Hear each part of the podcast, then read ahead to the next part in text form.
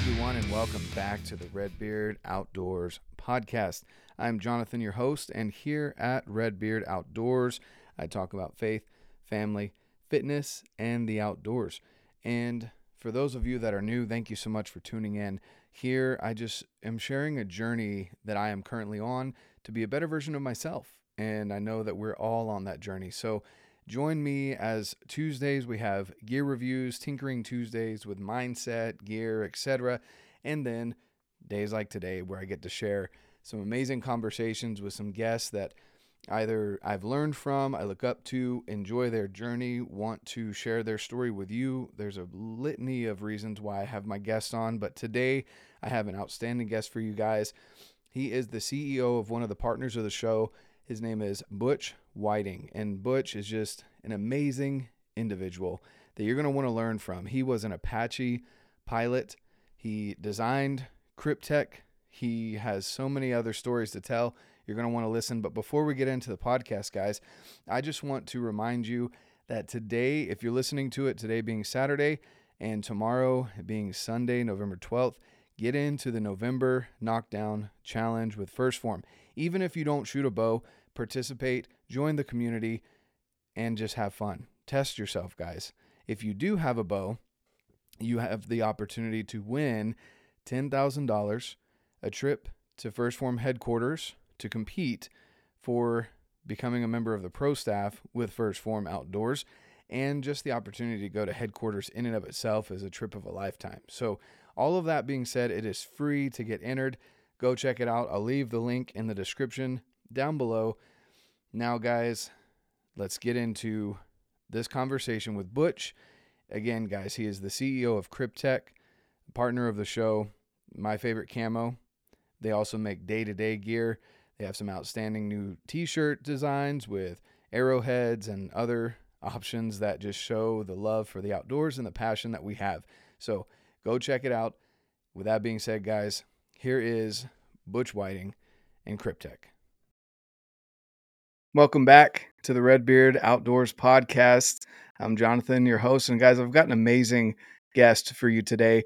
Butch has taken time out of his very busy schedule when you own companies and you're running the shop and you got lots going on. I always appreciate the time uh, whenever you take time out of your busy schedule for me. So, Butch, guys, is the owner of Kryptek. And uh, as you know, I've partnered up with Kryptek. Every single interaction I've had with the members of the Kryptek crew has been outstanding. It's a veteran owned company. Butch himself has made many sacrifices overseas and at home, and now started his own business. Uh, you know, a few years ago. It's been how long now?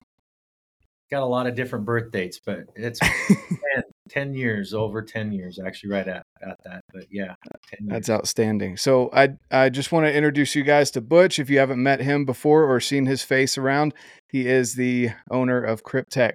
And so, uh, Butch, outside of that, who are you? Um, give a little brief introduction of, of who you are in a nutshell. Yeah. Okay. Well, um, Butch Whiting, CEO uh, and founder of Kryptek. Um, me in a nutshell, uh, born, raised on a ranch in southern Idaho. My uh, great grandparents homesteaded in the late 1800s. Uh, grew up farm ranch kid. Um, absolutely enamored and loved hunting. Uh, early on, it was a part of our family culture. Um, on the other side of my family, my my grandfather was a uh, first sergeant in the 82nd Airborne in World War II and installed me a burning passion for the military. Fast forward through life, um, ended up graduating from Gonzaga University on an ROTC scholarship. Got my degree in mechanical engineering. Went to U.S. Army Flight School. Was blessed to be selected to fly Apache attack helicopters. Um, did multiple deployments, you know, overseas, Afghanistan and Iraq the whole time missing lots and lots of opening days of hunting season and or all hunting seasons daydreaming about being in the outdoor industry um, had a, uh, a, very very uh, awesome fellow soldier and partner um, that uh, we basically had this idea to start Kryptek Outdoor Group. We went and started uh, Kryptek on paper, and it got picked up as a concept, and it became a hobby. And it was a hobby for a number of years our first big break um, was that we had written a business model and Cabela's got a hold of it and they absolutely loved this idea of um, our our slogan battlefield to backcountry which is uh, the fiber of who we are um, as a brand. They love that tactical hunting crossover. And so they um, asked us if we you know come to a meeting and went to Sidney, Nebraska, and then you know next thing I knew we were front and center in Cabela's for three years, and we are kind of moving from an idea into really it was hobby phase. They they uh, I'm sure they made ship pots of money, and we didn't make hardly any, if any, at all.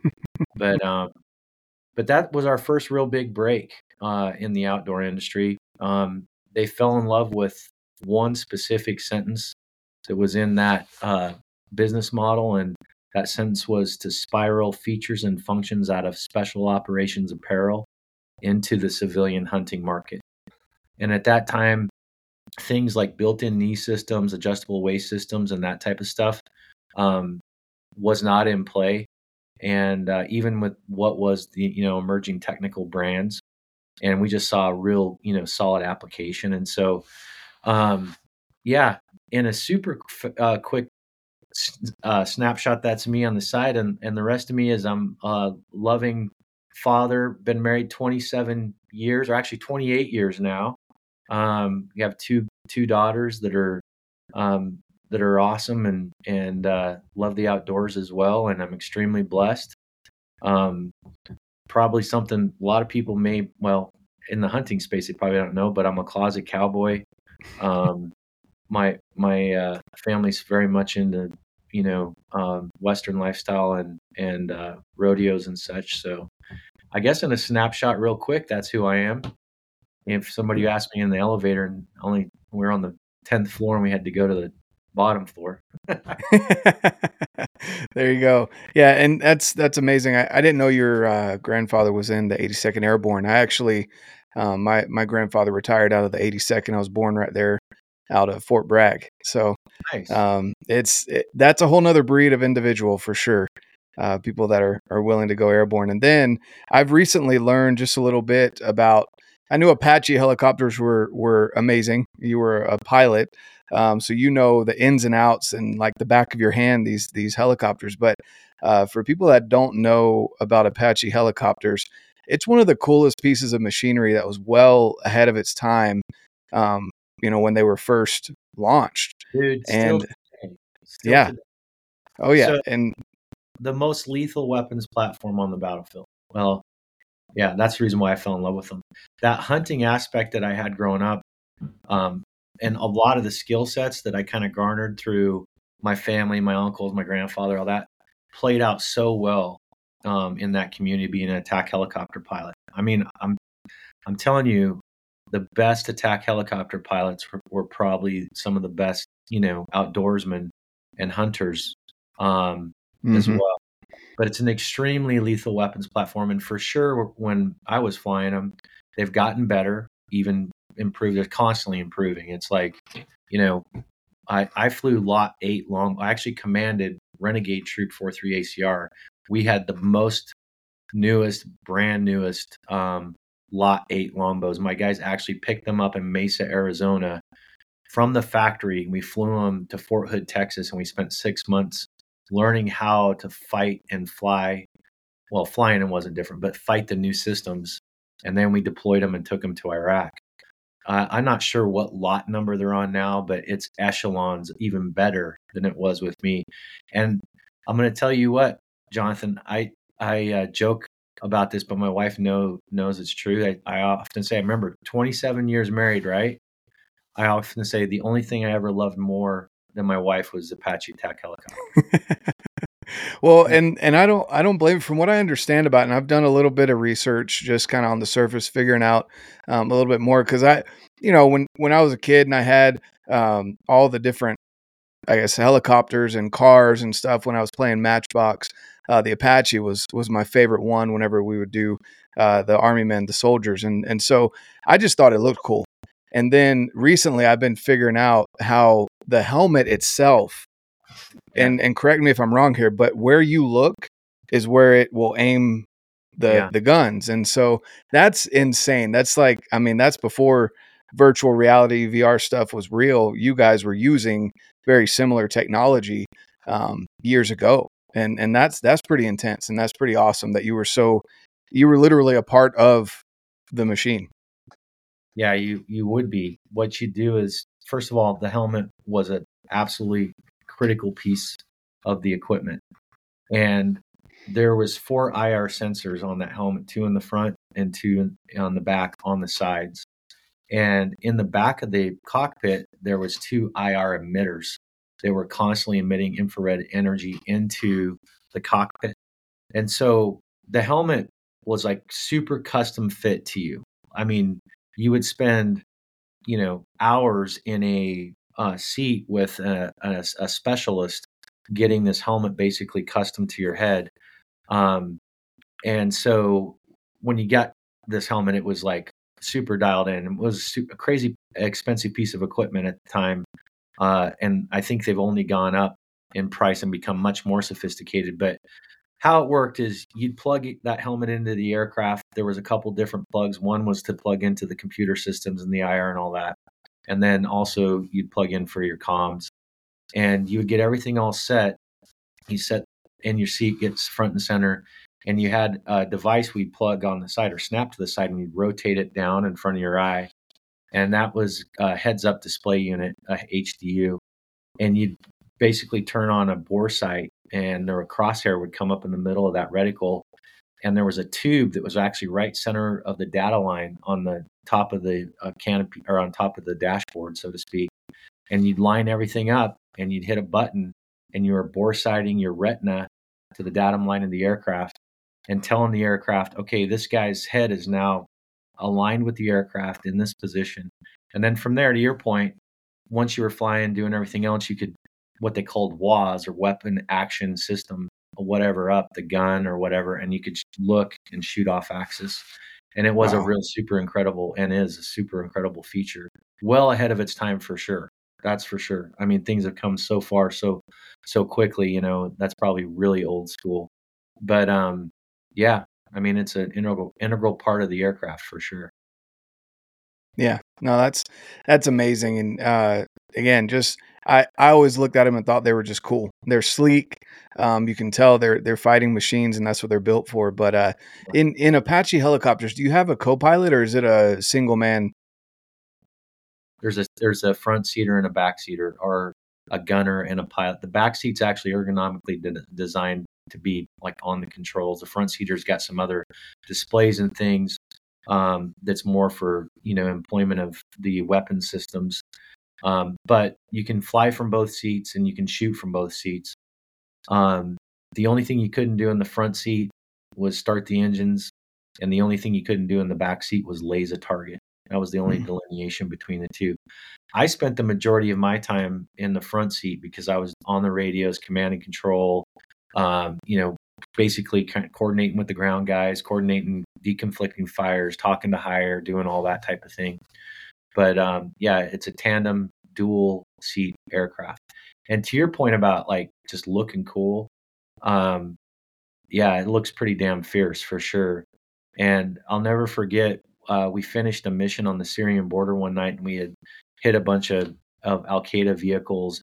The ground guys came in, um, swooped up uh, some some survivors, take took them prisoner.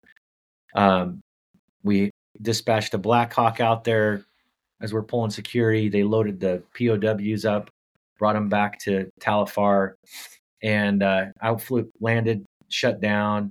And as I was walking back to the hangar, they had all these Al Qaeda guys on their knees with uh, sandbags over their heads, and they were, you know, kind of standing security over them. And I asked one of the guys, I said, "I asked those guys what blew their vehicles up and what what what just happened." and so he started you know, asking him and talking, and he comes back and he says, "They said spitting witch, spitting oh. witch," and I'm like, "Spitting witch, huh?" They said, "Yeah, they they call you guys spitting witches." so that was kind of interesting. That's awesome. That yeah, and that's an interesting way because I mean, it's probably you know, to, to people that aren't used to that sort of technology, it probably is magical, you know, what you can do with those machines.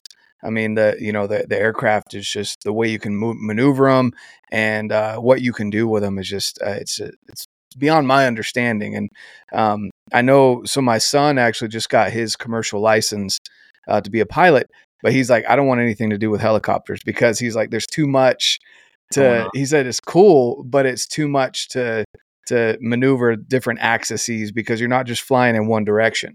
You have to make sure your body's not spinning along with the rotor and all these other things. So uh, it takes a lot of skill, and then on top of that, the stress of you know again, going at such high speeds, um, you've got certain targets that you're going after, and then the, the stress of being at war in general. I mean, all of that together is just uh, that's that's super intense. So I'm sure you've got you've got a lot of experiences. It's never fun, no matter what you're doing when you're getting shot at. But it doesn't help mm-hmm. when you got a bunch of other things you got to do. These yeah. the aircraft are pretty advanced with, especially the Apache, with the ability to, you know, there's a lot of stabilization that's provided by computer systems and so on you know other airframes are all manually input hydraulic input you know like a simple simple you know like little bird or md 500 but um yeah and, uh, flying helicopters is definitely much more complicated than flying fixed wing that's for sure mm-hmm. especially when your engine goes out and you're at altitude right? Oh i can imagine. I can imagine. Man that's crazy. So you're you're out there. Well i guess you you started on a farm so obviously that's not easy labor to begin with. Uh, that's not a that's not an easy laid back lifestyle. Um, I was never I never had that opportunity, but uh, I know plenty of people that have, and and uh, I, I, definitely understand that makes a whole nother type of individual as well. But you went out of that, you went into the military, and then of course you're missing all of these days that you grew up hunting. You grew up knowing opening day, knowing the dates, loving hunting Idaho, which Idaho has tons of opportunity. You've got elk, you've got deer, you've got bear, you've got you know so many different options and uh and you're just kind of daydreaming about what i guess Kryptek has become and where it's going to go so kind of walk us through where where did that vision start for you and then your your buddy um you know with Kryptek how, how did that start well it started if i go back into college um i did my senior design project for high country archery and at the time they were they were like the big dog in in the archery world, especially in the whitetail hunting world. And so I had this incredible like the best year of college was my senior year. I converted the whole basement of the engineering building into this archery lab. Um, there was one other mechanical engineer and three civil engineers that were a part of this team. And as part of this project, um, High Country had made a donation to Gonzaga. I don't know monetarily what it was, but then they gave us like a, a specs, a series of specs they wanted to hit, and they wanted to hit a certain axle to axle, uh, a certain brace height, six and a half inches. I think it was uh, 30 inches axle to axle, and the, and the bow had to weigh under five pounds.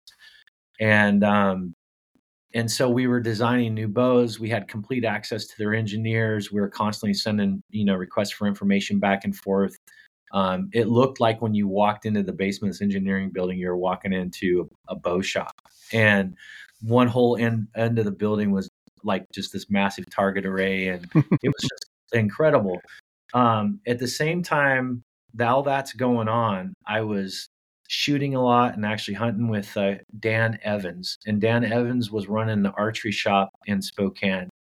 And, you know, Dan was making fall away rest before there was fall away rest. Mm-hmm. We take a 3D Platinum premiere, we take it apart, put it back together, and we're and making fall away rest. Um, so, you know, as we progressed along, as I progressed along, um, and uh, you know, around 2000, the year 2000, the archery product of the year, Dan had went and started Trophy Taker Arrow Rest, and the and I think archery product of the year that year was the Shaky Hunter, and mm. bow of the year was the High Country Carbon Forerunner, and that's the bow that I designed in college. In the oh, meantime, awesome. I'm out in the military doing my thing. So 9/11 hits, I'm downrange. Every time I get a care package, there's a hunting magazine in there. I open it up and here's Dan Evans on a page, right? And I'm like thinking like, oh, I can't believe this, right? I can't, I can, you know, as it progresses along, I was always comparing, like, man, you know, how cool would it be to be in the outdoor industry? So I had this entire burning passion, like, always falling back in the outdoor industry. And the thought was, like, if you could do something where you had, you could go hunt, you could go fish, you could go do all these things and still kind of, um, uh, you know, take care of your family, that would be epic, you know? Um, and so that was a big catalyst. And truth be told, I was looking at all kinds of stuff. Like I was deployed in Iraq one time and I was reaching back to um, a uh, hunting concessions here and there that I saw that were, you know, up for sale, trying to broker a deal from Iraq with like some guy that's trying to sell his hunting concession, you know. I wasn't super hell bent on like one specific area. Um, I just knew, you know, about the hunting uh, industry or the, it being in the hunting industry in general. And I really thought it was going to be along the lines of archery related um, stuff just because of that uh, opportunity that I had in college. And, um, and then my, uh, my, uh, business partner, um, Josh Claycorn was, he's one of my warrant officers and he actually is the one that kind of like, hey, you see what these guys are using in spec ops, these clothes and these knee systems and all this stuff. And I was like, yeah, I do. I see that. And so we we kind of got this idea of like just, you know, what if you did you took all those features and functions and you brought them over and, and offered them up in the in the hunting market. And that and it got hit. I mean, that's like you know there was a there was somebody that was like yeah that's an awesome idea and by the way we've tried to do that in the past this is cabela's talking we've tried to do that but we didn't have any real backstory and we don't have mm. any authenticity so it's never really worked well and so it kind of accelerated that into uh in, into what is you know the start of Kryptek right because there was a door that opened there and we jumped through it and when we first came to market um, Cabela's wanted the Kryptek apparel in Mothwing Mountain Mimicry. And in hindsight, I can see it really clearly. At the time, uh, it wasn't so clear. But what had happened was Sitka had originally come out in Mothwing Mountain Mimicry. And when Jason Harrison, you know, basically had a bunch of turmoil in Sitka and Gore-Tex came in and acquired and took over Sitka, and he pivoted stage right to go start KUIU. Um, Gore-Tex left Mothwing Mountain Mimicry out of the equation, and mm. they went into Gore Optifade. And so, from a camo perspective, when Cabela's was talking to us, they said, "Oh, these guys are authentic. These guys got a great story. We can wrap them around this launch, this whole battlefield to backcountry makes all the sense in the world. We love that. And if we put them in Mothwing Mountain Mimicry, then all the guys that want to finish out their kit or didn't get their kit or whatever, maybe they got a jacket but they didn't get the pants or the rain gear or whatever, we're going to be at, in the middle of that. Mm. And I see I see that now. I but at the time I didn't know I didn't know any of this, right? um, we were just like, dude, you aren't gonna believe who just called me. That was freaking Cabela's. Holy shit, you know that type of thing. I mean, that's how how naive we were. So um, for years, we were in Mothwing Mountain Mimicry with Cabela's. The only place you could buy it was at Cabela's. And while that was happening, uh, we were talking about like, hey, someday we're going to have our own camo patterns. We want to have our own identification. Mm-hmm. And so there were some ideas about that. Um, and this tender or a solicitation came out from the Department of Defense, and they were looking for a new family of camouflage. And how this all worked in a nutshell is they said, "Hey, we want to we want three patterns. They need to have the same macro and micro uh, designs, macro print and mic- micro print. Uh, we want to cover a woodland area or green jungle or dense rainforest, whatever. Um, we want to cover an arid desert environment, and then we need something for everything in between, which they can they uh, call transitional. And mm transitional environments, the the Earth in military terms is considered seventy percent transitional environments, right? So that was like, okay, well, if we wanted, we've got some ideas, we've got some concepts. If there was ever a time, let's let's do this. Let's go. And we and the inspiration for our camo patterns out of the gate was camouflage netting, because we saw that that was the most effective passive concealment measure on the battlefield, primarily through camouflage netting they got stretched over a talk a tactical operations center, or mm-hmm. a high guide or a Humvee or whatever. And when those hexagons got distorted and that fabric was woven in and out, had this three dimensional aspect and it worked extremely well. So our inspiration was to take camo netting, a three dimensional piece, and put it on a two dimensional surface. Truth be told, the absolute best passive concealment measure on the battlefield is a ghillie suit, but nobody wants to mess with a you know yeah. bunch of string and yarn and shit getting in your cables and your cams and you know all that and it gets wicked heavy when it gets wet and it's hotter and shit and all that so we developed our camouflage patterns. We submitted them to the U.S. military. Um, they went from uh, 60 some odd companies down to about 28 like immediately because they hadn't hit spec they forgot certain mm. things whatever and, and, they didn't get a chance to go back and fix it and then it went into phase one testing the phase one testing took them a year 900 soldiers they put them in a room they, they did what was called a pip a picture inside of a picture and they'd have a two scale silhouette of a man and the, these drop down devices that tracked the soldiers' retinas and they looked for the camo man in the picture of the field or the picture of the mountainside hmm.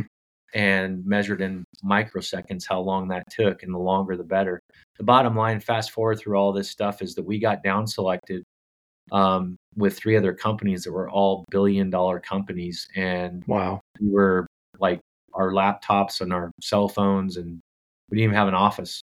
Um, and progressed on from there. We got some monetization to go into phase two, and where this ties back into Cabela's, we went down for a meeting, and I happened to have a swatch of Kryptek Highlander in my backpack, and we met with these guys. We're mostly talking about accessories, gloves, hats, beanies, you know, gaiters, things like that. And um, towards the end of the meeting, I just happened to pull out uh, this swatch of Highlander and kind of told them what we had going on, and they lost their mind and they were like, "Holy shit! Can we can we use that?" And it was this really super crazy decision cycle because we're still in the military uh, phase two testing with the Department of Defense, and we had Cabela's asking if they could use it. And the way that that tender was written is the con the the brand got to keep the commercial rights to the camo pattern, and the Department of Defense and specifically the U.S. Army had uh, ten years rights to it to use it on their equipment and however they wanted. Um, and so through those discussions with the DoD, they're like, you know, hey, if you want to do this, you can. And we ended up doing it, and we got a lot of scrutiny right away because the army hadn't made a selection and there's a lot of people are like dude you guys just shit the bed. You really messed this up blah blah blah. Um, but truth be told as it went through and progressed through phase two which was all force on force naked eye acquisition testing all over the world and you know soldiers involved high illume testing infrared shortwave infrared on, under nvgs it got crazy political.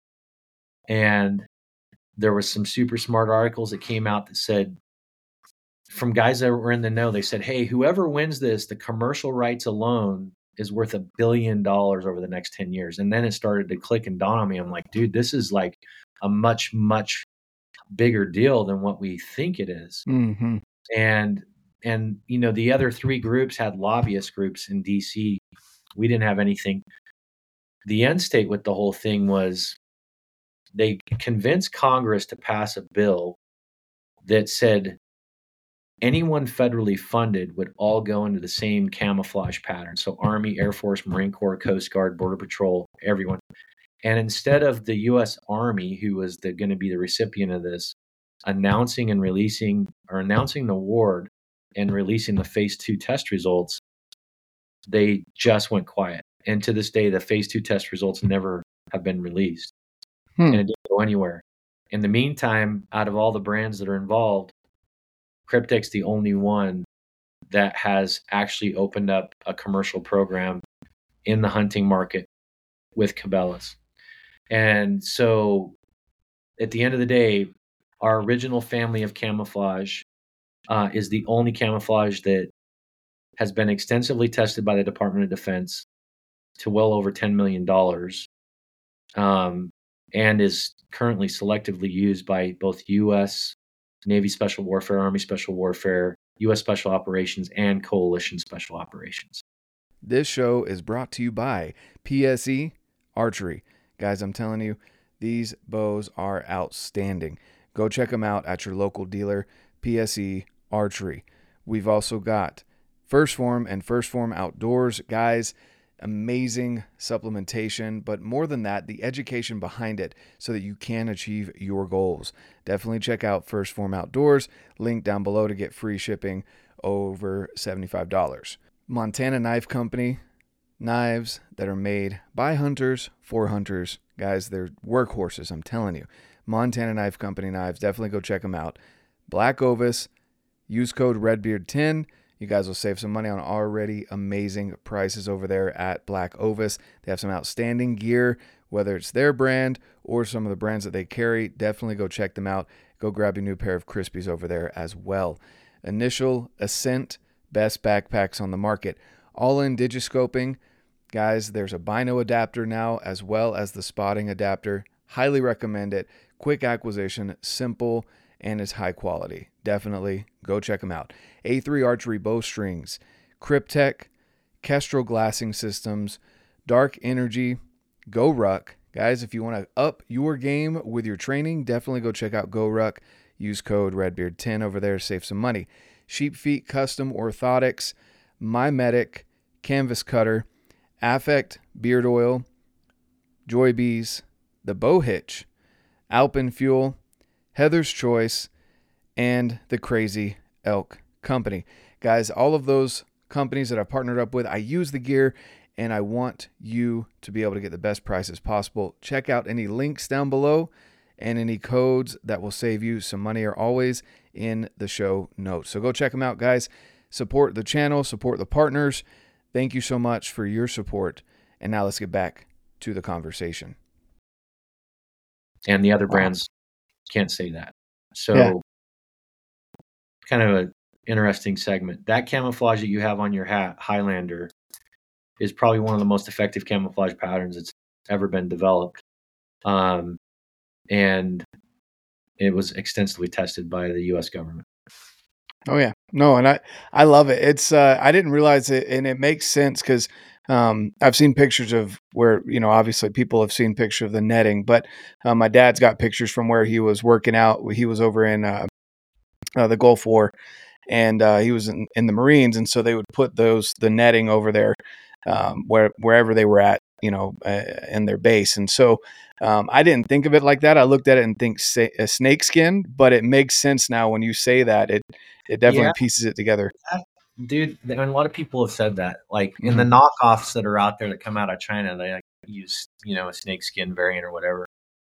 Um, I've also heard you know butterflies. I've heard hmm. different things. Um, but you hit you hit you hit certain restraints when you go to do what's called wet printing, um, which is how military grade fabrics are printed.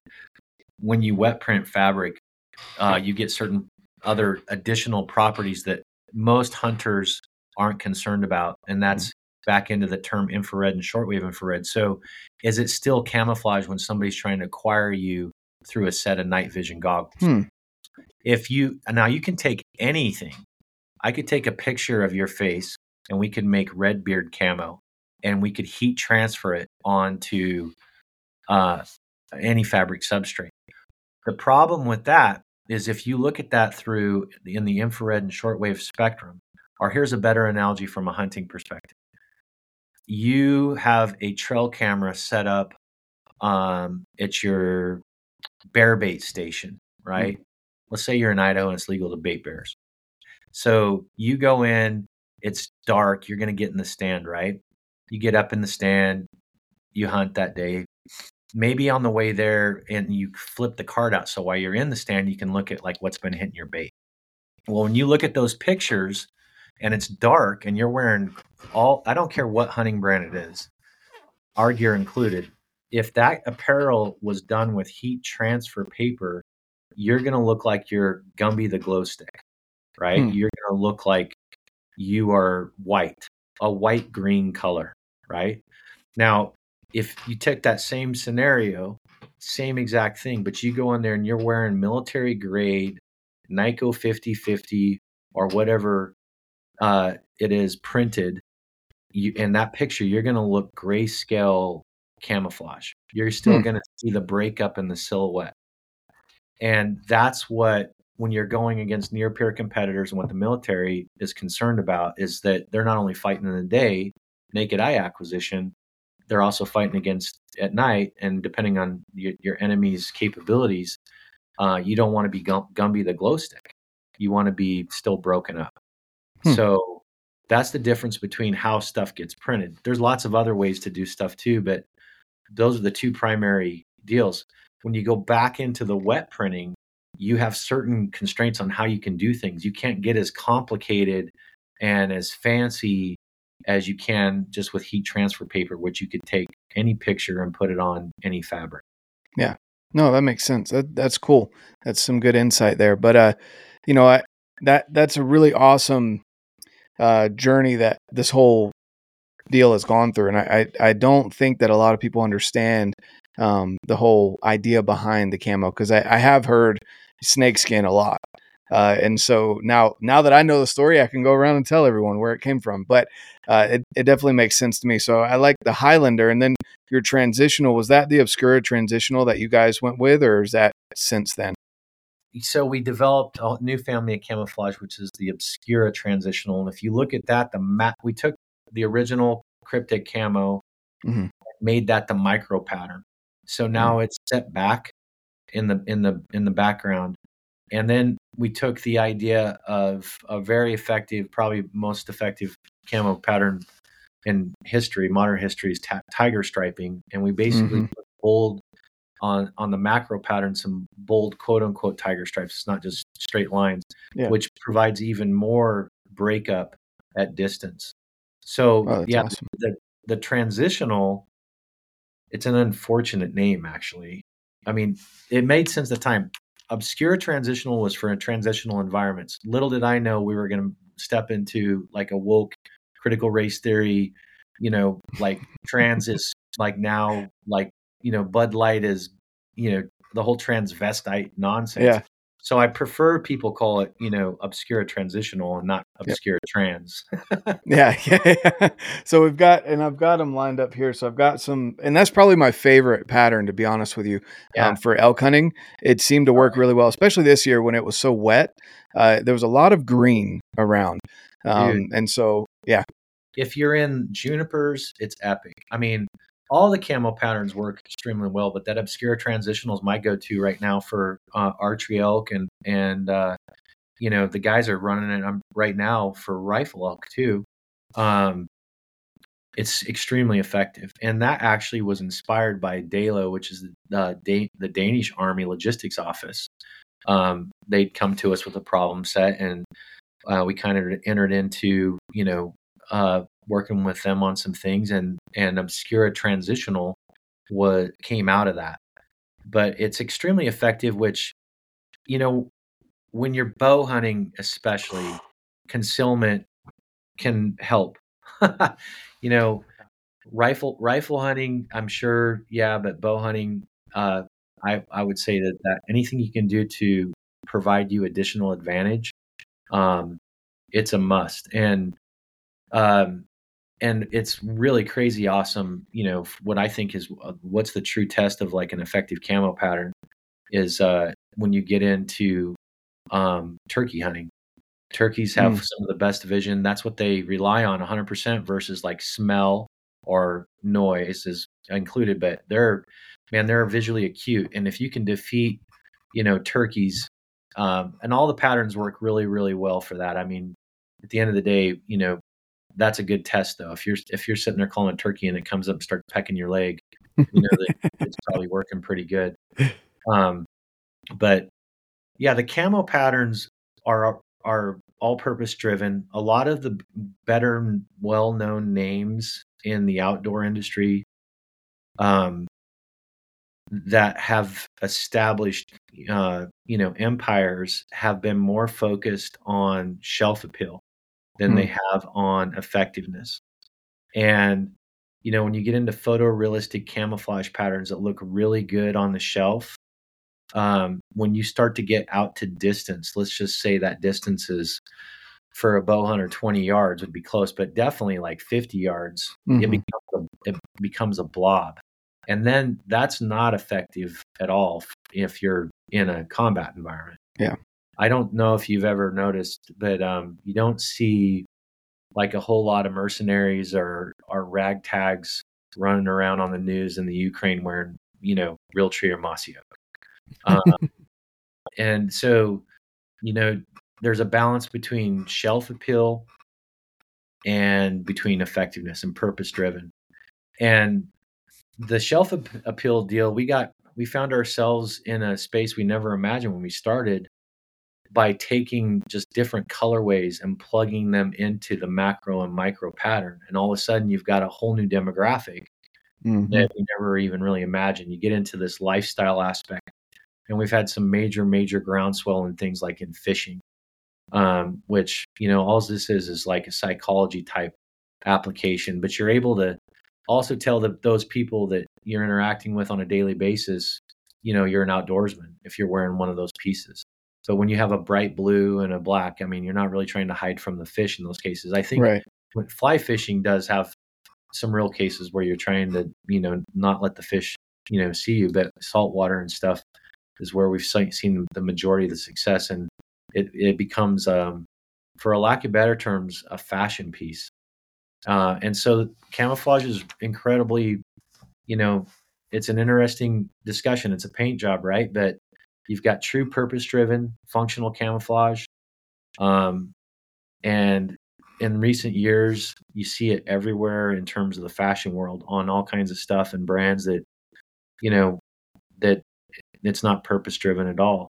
Um, I do believe that for sure when it comes to esprit de corps, morale, um, identify friend or foe, you know, that's an important aspect of how the camo looks, you know, recruitment for a military organization, you know, people you want your organization to feel proud that soldiers or the seamen or whomever to feel proud when they you know don that uniform um the hunting world's you know years ago there was the Camel wars. The Camel wars were between Kryptek kuiu and sitka.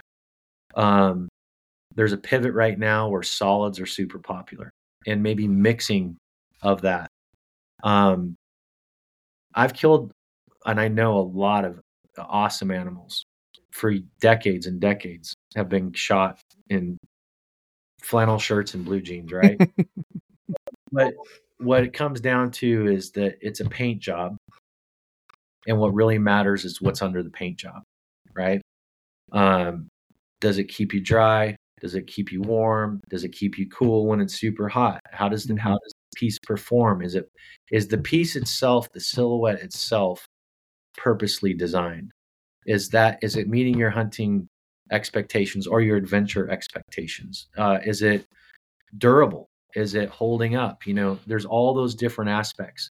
And truth be told, there's a lot of really, really great brands that make exceptional product, especially in the expeditionary mountain type hunting area.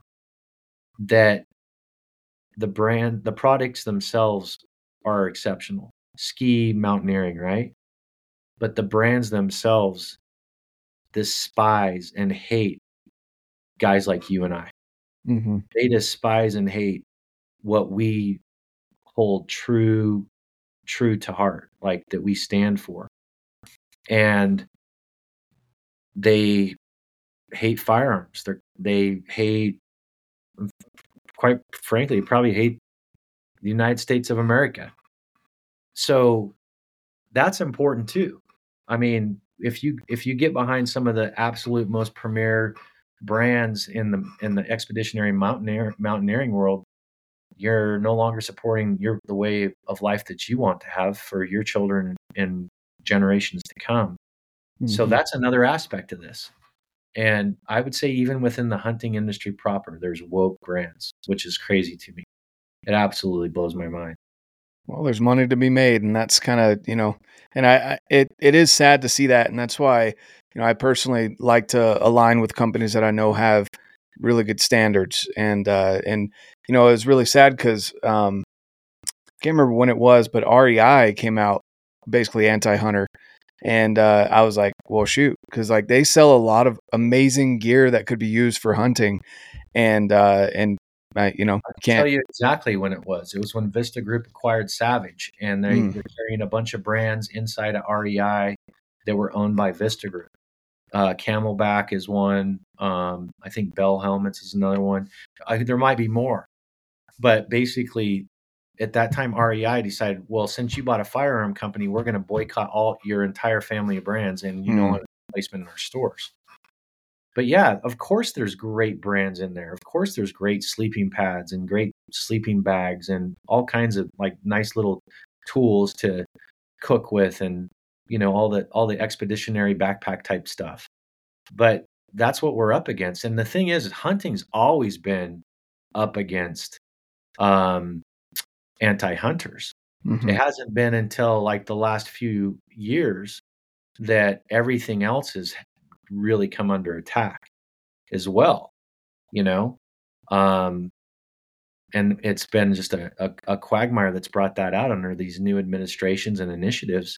But uh, you know, it's it's what you're up against now. And what Yep. Kryptek stands for is a lot of th- we, we're pro Constitution, pro Second Amendment, we're pro national anthem, we're pro uh, veteran. Obviously, we're a bunch of veterans, which supposedly now gets you on the domestic terrorist list right away. Apparently, um, and we love to hunt, and we love our families, and we love God, and we want to protect that for our grandchildren's grandchildren, right? So at the point though is that when you get behind a brand and you got to know what else the brand stands for Mhm. Exactly. because it might not stand for how you want things to go down the road. Exactly. Yeah, and I, and I love all of those values are they ring true to me and and again uh you know it's it's it's something that a lot of people you know I don't think they realize it might take a little bit more work to go or you might have to spend a little bit more just a little bit to not go on you know REI which may be next door or maybe you've got a discount at REI or whatever but finding companies that you can align with and spending your dollars there to support them so they can do their business and use their platform to continue to promote the things that you believe in um, that's super important. And and again that's why you know I've, there's specific brands that i line up with that i i'm also able to provide a discount for my listeners because i'm like i want you to go to these companies. I believe in them because i've used the gear and i've met the people and i know their values and now you know this is this is what i've partnered up with so um, i do want to ask you what does Kryptek mean for people that don't know what it means? You, you've got the Spartan helmet. Um, I get a lot of comments on that being a cool symbol. What does it mean? You know, a lot of guys obviously relate to the Spartan ideology of being being a man um, and and standing up for what you believe in. But what does Kryptek mean? Uh, that word per se, or why did you come up with that as your your name? Well, when we first got going, we had a bunch of names, and we every time we spent a bunch of money, our own money, private money, pocket money. Our wives thought we were batshit crazy trying to make sure you could acquire them, specifically in class 25, which is apparel. Um, and what we did was we took two uh, Greek words, cryptos and technos, and we basically put them together and did a play on the English word cryptic with a C. And um, cryptos means hidden, technos means technology. So the words together mean um, Kryptek is hidden technology. Uh, it was a play on um, some spelling, you know, here and there using K. We also, in a lot of our stuff, will use what we call a stylistic Y uh, for the Y. And if you look at that closely, what that is, is that's the inside of the helmet, right? Mm, happens to look like a Y. And the tie into the rest of the picture on where that came from. Um, so when I was uh, commanding Renegade Troop 43 ACR, uh, I read a book called Gates of Fire by Steven Pressfield, which is a historical fiction on Thermopylae. And it really, really just speaks to the warrior ethos um, uh, of the soldiers and, and the and the family and the Greeks that were involved in in uh, Thermopylae. And as we were getting ready to deploy, I ordered um, enough books for each one of my soldiers, all my all my pilots, all my crew chiefs, maintainers, and everyone. And I went through and wrote a personal note in that book uh, to each one of them, and I handed it to him before we deployed. And the essence of it was warrior ethos. Um, warrior ethos was what that culture revol- revolved around. Like it was about nothing more than uh, from the time that they were able to walk that uh, they were raised and trained to be the most fierce warriors to protect their nation and that's all super factual right? Um, when the hollywood movie 300 came out i was super excited to go see it and when i left i was so mad i couldn't see straight because it was such an abortion. It was terrible. Ah i hated it. I hated everything about the stupid movie. In fact i've never watched it again even though you see memes on um, on everything about it.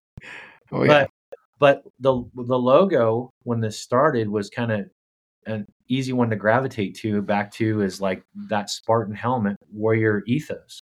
And truth be told, we proceeded like Spartan race and like that's become Mhm. a common variant theme. Even the Golden Knights uh, in um, Vegas, the hockey team. In fact, I've got a thing with them going back and forth where my, our trademarks precede theirs in certain areas. Um, but it, but why is that? Is be, is because that warrior ethos resonates, you know, with that with that um, symbol, and then the stylistic why is really that you know in many cases baked into the Kryptek name is is like the in, inner spirit of that you know it's warrior ethos right Mhm. so everything that's been you know developed uh, in and around Kryptek from the name to the logo to the stylistic why to the slogan battlefield to backcountry. It's all just really super true authentic true fiber of brand fiber of individual stuff. So hopefully when you get asked that now you'll have a little bit more of an explanation. And i highly recommend that if you haven't read uh, gates of fire by steven pressfield you should check it out Awesome. I definitely haven't read that book. And I, I did know what Kryptek meant, but I wanted to hear your explanation because it sounds better coming from you than it does me. So you know what? I mean, we've got a whole new generation of guys too. Like, uh, there was a customer service email that came through here like a week or two ago, and um, and this guy wrote in and he said, "Really, you want us to believe that the the government really tested your camo? Come on now." And I'm looking at the the the deal, and and I'm like, yeah, this kid, this guy was, you know, he's just coming into his own. He's just, you know, entering the workforce, you know, and you can't ever take anything for granted. I mean, a lot of our customer customer base right now are wearing flat brims, and I and Mhm. you know, I can remember the first time Justin Sparks uh, came into my office, and he had a flat brim hat, and he said, uh, he goes, "Hey, the local um, West Ada, which is Boise, Idaho, here, uh, All Star baseball team wants to do these flat brim hats," and I was like, "Fuck no, we are not doing that. we are not." And he's like, "But they really want them." I'm like, "Fine, if the if the little league baseball team wants those, they can have." 'em." I shit you not, dude. We started to get all these requests. Hey, we want this hat. We want this hat. We want this hat. And I was like, "Are you shitting me?" And so I had to come up with this mentality shift. And the mentality shift was this: is that even though I probably will not wear that hat, that flat brim hat, would I be embarrassed if I saw one of those little league kids at the time around town wearing it? And the answer would be no. Actually, I'd be proud. Like, hey, that's cool.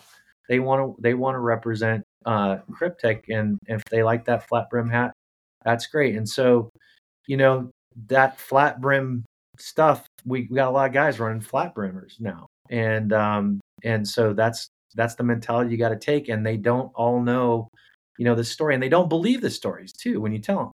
They don't. They're like, whatever. You guys are full of shit. You never like. Why would the army test your your hunting gear? I'm like, I went, brother.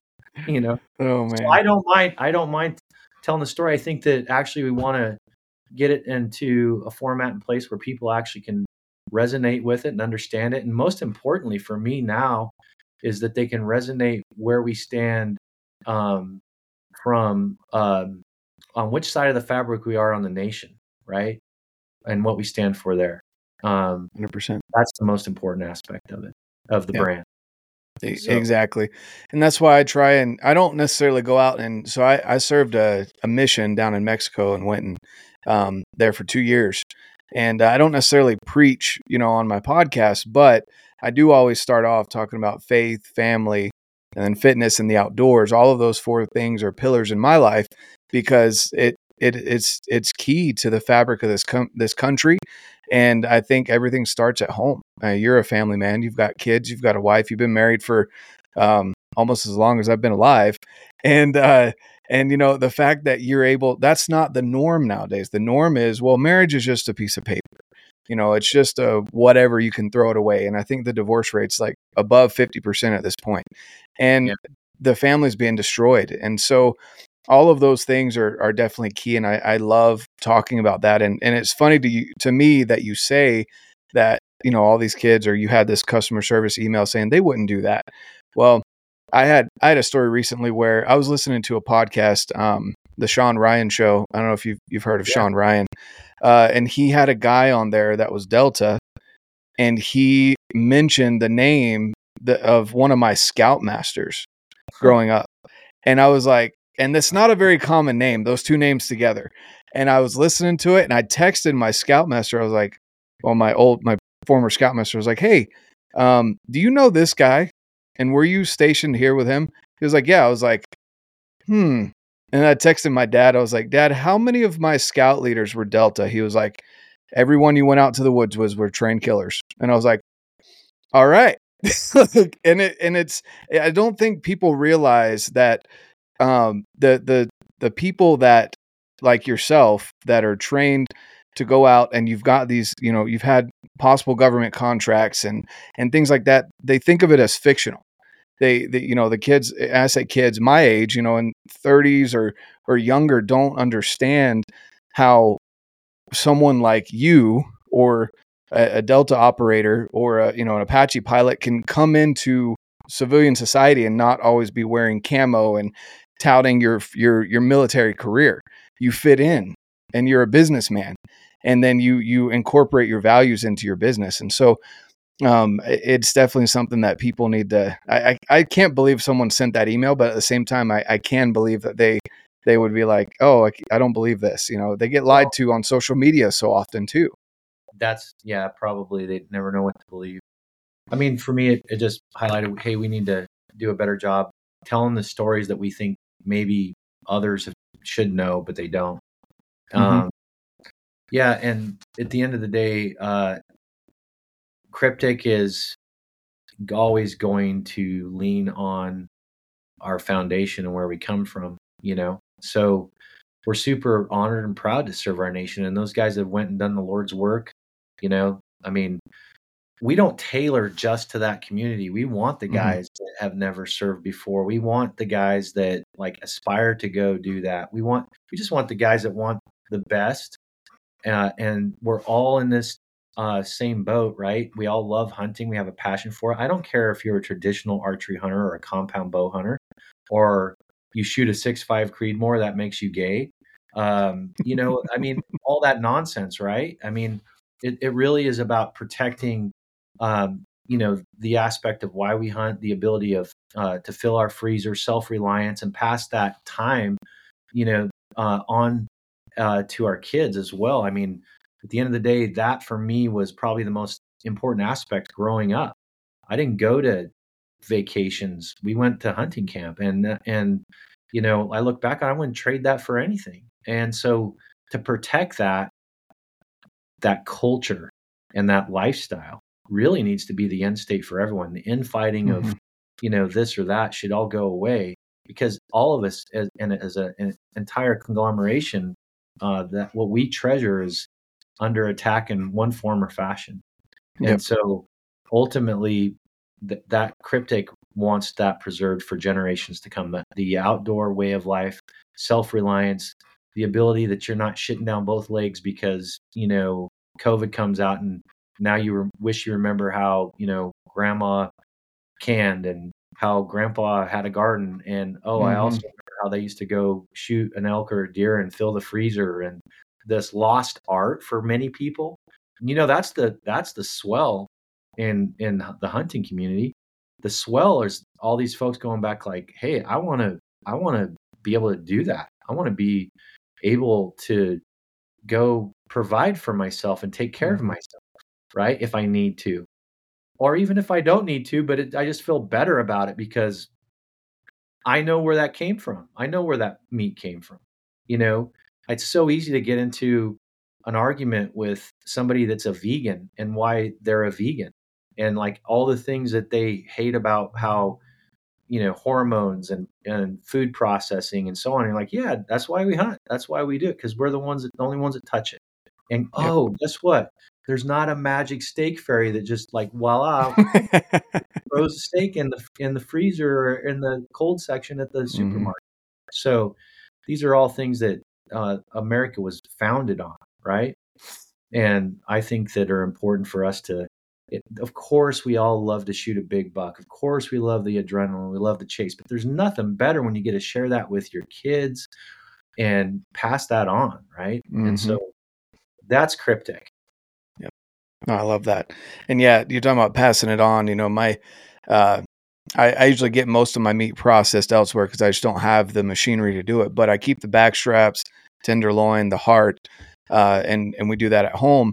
And my my son, that's always his favorite thing. He's eight years old, and uh, he always asks me, even if it's someone else's kill, when I come back, I always bring the heart back because most people they leave it with the the gut pile. And uh, my son, that's his favorite thing to do. We find different ways to cook up the heart and to process it. And he's always intrigued as we're cleaning it. Oh, what's this part of the heart? And man, that's so big. Or, you know, cleaning the back straps and tenderloins. And um, I almost didn't get to eat any of the tenderloin on this elk this last uh, last month because my son was my son and daughter were eating it all. And I look over and I have this little chunk left about this big. I was like, well, hold on. I want a piece of that too. That's the fun part too. You know, I've played both. We used to process always everything and the kids mm-hmm. loved it. And especially if they're involved in the harvest, because then they go through the harvest, the processing, and then the fun aspect in them. It's like my wife would send them out to the freezer to get whatever you know wrap, and then they were into the the cooking part of it. Mm-hmm. Uh, but when I was growing up, if we didn't bring the heart and liver back, we had to go back and get it. And grandma and mom and everybody was like, "Where's the heart and liver?" That's the first thing they would say. And normally, what we would mm-hmm. do is make sure that that got taken care of first, so we never had a problem but that's a lost art in itself, eating heart and liver. And I, uh, there's nothing I love better. I wish that my grandmother was still alive. She had the, the most epic pickled heart recipe that I can still taste today. I've tried to duplicate. It. I can't get. I can't hit it. I've I've tried, but um, you know, it's that's fun. That's a fun aspect with the kids too, for sure. Oh yeah, Oh, for sure. And uh, you know, teaching them how to clean the meat and what the silver skin is and all of that stuff. Just the little details and all the questions that come out of it and the pictures and videos and and just the memories that are formed. Um, you know, it, it's all it's all a lot of fun and and and enjoyable for sure. But I, I love that that Kryptek stands for that. Um, and again, anytime I've had interactions with people at the company at headquarters, uh, and and just outside of headquarters, uh, it's it's been a family environment, and uh, it's it's outstanding. It's you know with with some of the guys, it's like hanging out with your brothers, and then with you know other people, you can tell that they love their families. They bring their families to the events. They they they're not afraid to show off that they're married, that they have kids, you know, things like that. It's very family oriented. So I absolutely love that. Um, I want to shift here just kind of to to end it a little bit. I want to I want to talk to you about the different items uh, that I've used, and um, maybe you know your your favorite pieces. Uh, I used the uh, Sonora hoodie was probably my favorite piece during the elk. Um, I'd wear a base layer of merino, and then I'd have the Sonora hoodie. And one, I'm a I'm a ginger, so I get burned really easily. And that that Sonora hoodie is a 50 UPF shirt, which was outstanding um, and super lightweight. So even when I was sweating, it, it would wick away really fast. Um, and I, I, I didn't get cold or hot when I was wearing it, even in the middle of the day. Total Archery Challenge as well. Um, I'd wear that Sonora hoodie every single day. People were like, "Why are you wearing a long sleeve and a hood?" And I'm like, "Because one, I don't want to put greasy sunscreen on, and two, Yeah. it's super comfortable." So, uh, No. where I guess where did that come from? The Sonora hoodie. hot weather uh, type environments. It's almost uh, we've got a lighter a lighter version um, that's all like uh, a bamboo, hmm but that one is light enough to wear the Sonora hoodie is light enough to wear um, when it's hot and you don't overheat. But it's also a really nice layering piece. So my favorite ensemble and what I hunted all this year and and actually in years past is I, I love the Sonora hoodie, especially in September, with a Dalibor vest in the morning. And then Mhm. as it warms up, I can pull that Dalibor vest off, um, put it in my pack. And then depending on the day too, I'll I really like the Alaios pants with this setup because of the knee systems that can go in it. And I'm I enjoy having a knee pad when I'm like especially bow hunting. Um, but but the Sonora and there's a whole bunch of other hot weather pieces um, that are actually going to be kind of redone. Mojave pants is another big one as well. That the guys, to your point, that you've gotten to interact with, they absolutely love that as an early season. Yep, that's my favorite pant. yeah, the so the the Sonora, you know, even when you're a super warm environment, um, let's say you're hunting in Sonora, uh, it's still cold in the morning, dude, and it gets cold quick when the sun goes down. And even though you're, you know, you look at it in, in the day, and even in the winter down there, when it's like a hot day is like 85 degrees, it feels like it's way hotter than that. Sonora is super comfortable. It is one of the best and most favorite um, early season pieces, but it's also just a great mid layer layering piece. So it's a that's where you get the compliment of that of that shirt. Um, it is an outstanding, outstanding piece for sure. Highly recommended. Oh yeah, definitely. And then uh late season, um the so the merino layer, the base layer is a little bit thick for me for early season. Yeah, Um but around this time of year, October, November, uh that's definitely my my go-to base layer. I like the the body mapping that you've done on it. Um that's a really cool piece. And then oh, big question that I keep getting asked. Why buttons over zippers? because we're going to zippers. Okay. we're gonna retain the top button and have a zipper. okay. Okay. So yeah, you know the, the feedback and input and stuff like that's super valuable. And if guys have like, you know, hey, I like this, I love this, but what about this? Or if they've got an idea, or if they've got a complaint, we want to hear about it so that we can continue to improve and make adjustments. Um, so there's not a real good explanation on the buttons, uh, except I know we're going to zippers. I just had a meeting on it, uh, I think two days ago. So here in the in next year or, or shortly thereafter, you'll see that Sonora um, hoodie with some modifications that come down the pipeline. And back into the the merino wool base layers, we've ebbed and flowed, and we've had various weights over the years. We've also had camo printed um, merino wool base layers. You know, it life cycles morph and change. Um, we're going to get you know super precise. For me, I think with base layers and even mid layers, um, you know, it's always it's always going to be um, uh, a matter of you know just making constant tweaks, constant improvements. There's going to be new fabrics that come down the pipeline. There's going to be new blends, and you have to be you know you might have a great piece one year, and then two years later there's something better. So Mhm. it's an always always a evolving thing uh, until somebody comes out with a product better than merino next to skin the odor control on that alone is is worth it especially when you hit a blend that's comfortable against your skin you know Mhm. like which is Yeah. really the important thing so uh and fast drying so Yeah, hundred percent. Yeah, that that merino uh, for a lot of people, it's um, really athletically built and and tight. You know, it, it doesn't it doesn't sag. if you wear it for a couple days. Um, it's got the the weave in it that allows it to not sag for you know after a couple of days of use. Yeah, so I really like that as well. there's a mechanical stretch built into that with uh, Mhm. nylon merino blend for that Yeah. purpose. Exactly. No, for, for sure. Well, um, I appreciate you going over the, I mean, pretty much everything. This history of Kryptek has been awesome. Uh, we're going to have to get you back on next year um, as well. And um, I'm sure this isn't the last time I'm going to see you for, for a little bit. But uh, um, do you have anything else that you want to leave with the audience or anything that we didn't bring up? for the audience, hey guys, if you haven't tried Kryptek, uh, hopefully you'll be more familiar with it coming out of this. Um, you know, God bless America, and uh, thanks for your time. And if you do have comments, if been running our gear, please send us uh, send us input. We'd love to hear it and answer your questions directly. cs at kryptek.com. Come visit us. Come visit our site. And uh, thanks for your support if you are running our gear. Awesome. Well, I appreciate your time, Butch. I know you've got lots of stuff going on, so I'm gonna let you get back to your busy day and uh, and running a company and family and everything else you got going on. But thanks for your time, and and guys out there listening, I'll leave the link down below where you can go check out all the Kryptek gear. And then uh, I've done a breakdown on my early season, and by the time this comes out, I'll have my middle to later season uh, breakdown of gear that I'll use as well.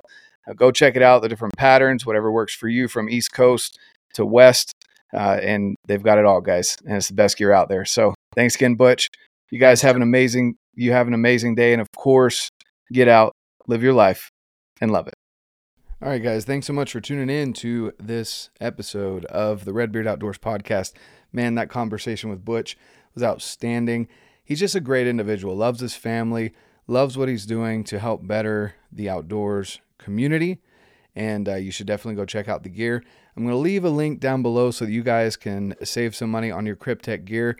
Everything from the day to day options, which one of my favorite jackets is the LDAX jacket. It's a lightweight, puffy, has a hood, has everything from solids to camo options, depending on where you're wanting to wear it. I know for me personally, I don't wear camo around town very much, but Kryptek has some amazing solids that you can wear as well that I definitely prefer.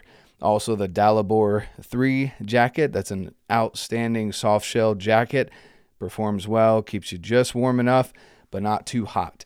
So go check those things out, guys. Go. I'll leave the description in the description down below if I can English today. Uh, the opportunities to go look for Butch, go see Kryptek, and then of course save money on some Kryptek gear. Thank you so much for tuning in, guys. Leave a review if you haven't yet. I would really appreciate that. Definitely helps the show more than you know. Also, if you haven't checked out the YouTube channel yet, go subscribe to the YouTube. We're growing. I appreciate that. We have some amazing plans for the end of this year and going into 2024.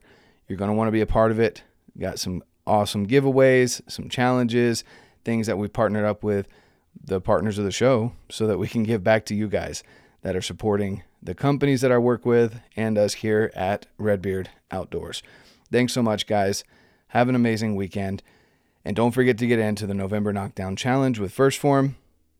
Now get out, live your life, and love it.